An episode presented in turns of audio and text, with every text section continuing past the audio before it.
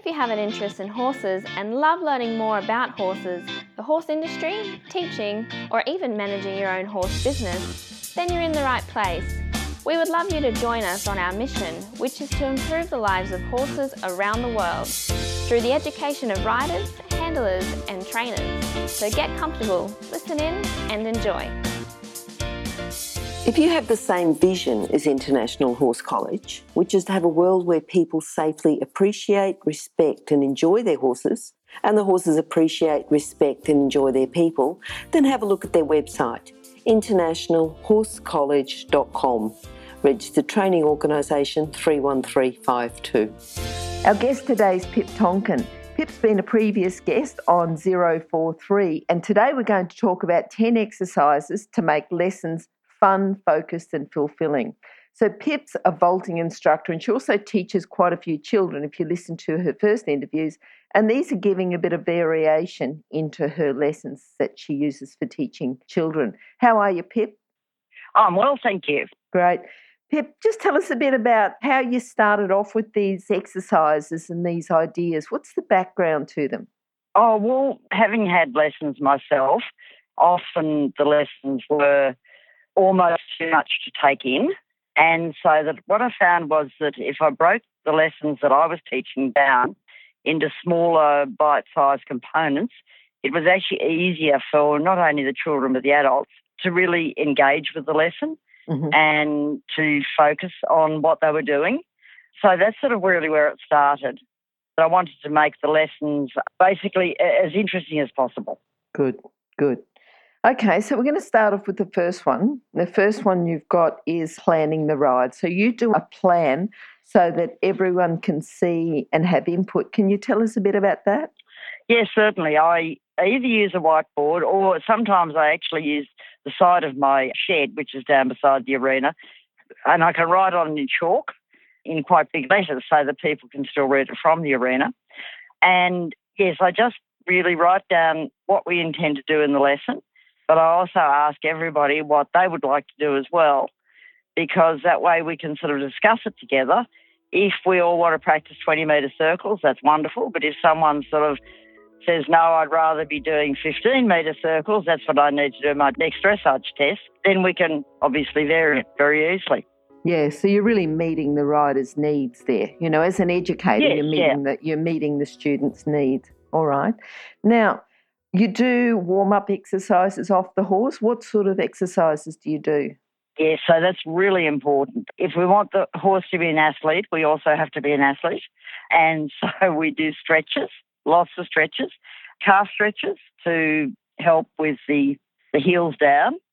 A lot of people, because they are very inactive today and do a lot of sitting, don't have very good hip flexors, stretch through the hips which is really important for riding to encourage the legs to come under you.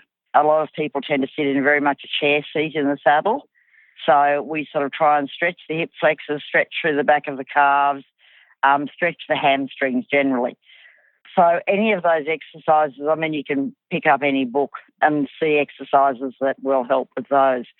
We also do exercises using the back to encourage use of the back rather than the reins so that, you know, sort of things like hand on hip, um, putting the shoulder right back, just encourages people to be aware of where their body is and what their body's doing. So many people, yes, sort of get on the horse and think about the horse, but actually don't think about themselves very much. so that's the idea. And when you're teaching kids and you've got a group that you're warming up, can you see them sort of saying, "Oh, well, I can do it better," and they're they're having a bit more fun? Uh, you know, it's a little bit of a different focus than just the riding. A bit more of a team team effort. Well, it is, and if one child can sort of see that, then another one can say, "Stand up," say when they're trotting, if they're on the horse, then they'll try harder to do it as well. Okay, so, good, yep. good. All right. Now, what about you? You have lessons on the vaulting horse because you're a vaulting coach anyway. Yes. And you have lessons on the vaulting horse. What can people do, or how easily can they get a vaulting horse, or what can they use as a vaulting horse? Well, you can use a barrel, mm-hmm. and uh, just any barrel actually will do. You don't even need one up on um, sort of up high as we have for vaulting, but just even sitting over a barrel will put you into the correct position with someone watching, obviously, and helping. The alignment of the, the shoulder and the hip and the heel, that sort of thing. It's surprising how many people, when they actually sit on the barrel, can't get the alignment because it's quite hard to do. So being able to sort of sit on a barrel or, you know, sort of even on a horse and just have time to actually look at that and feel that is really important.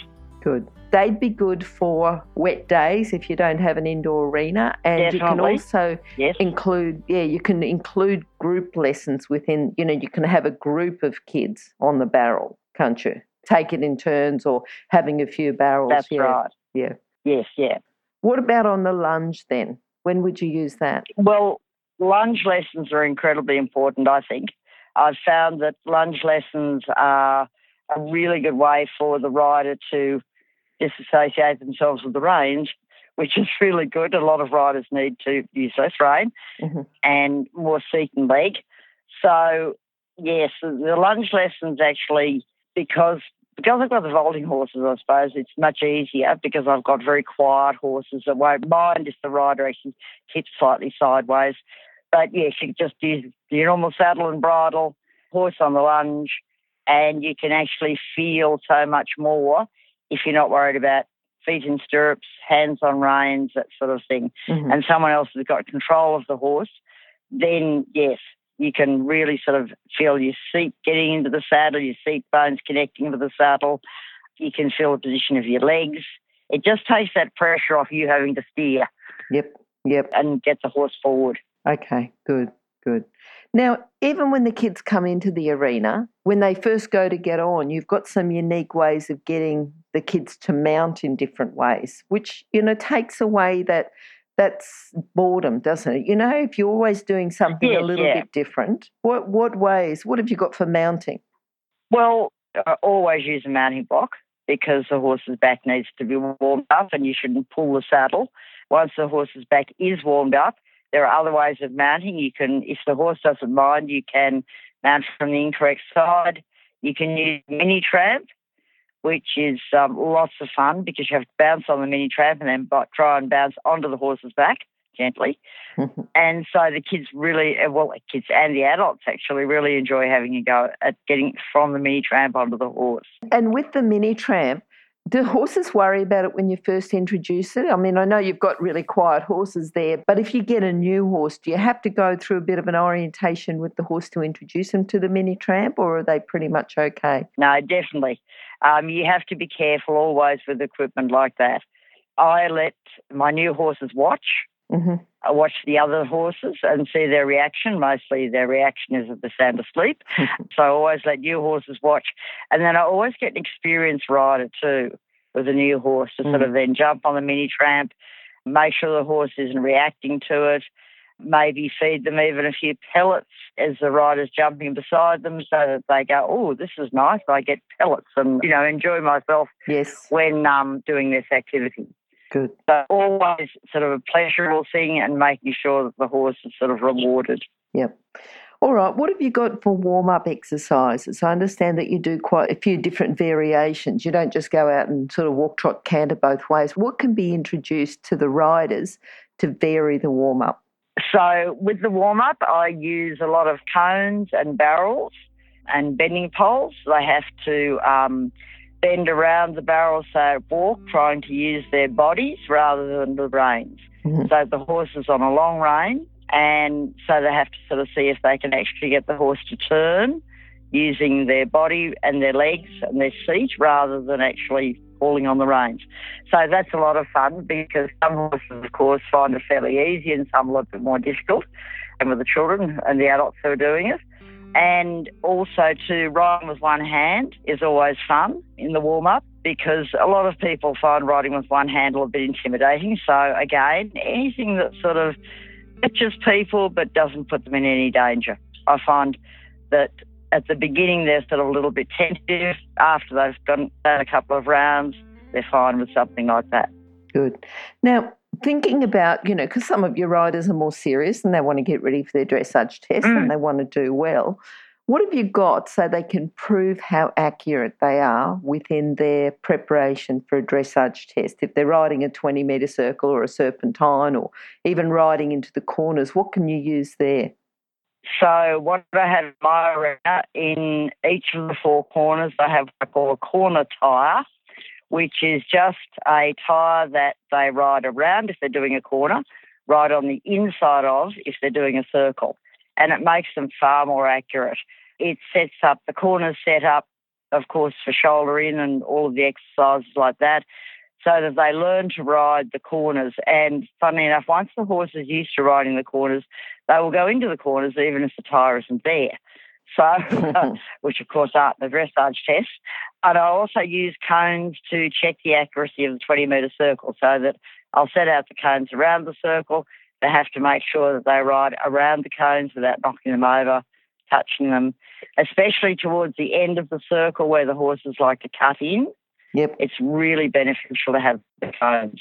Mm-hmm. Mm-hmm.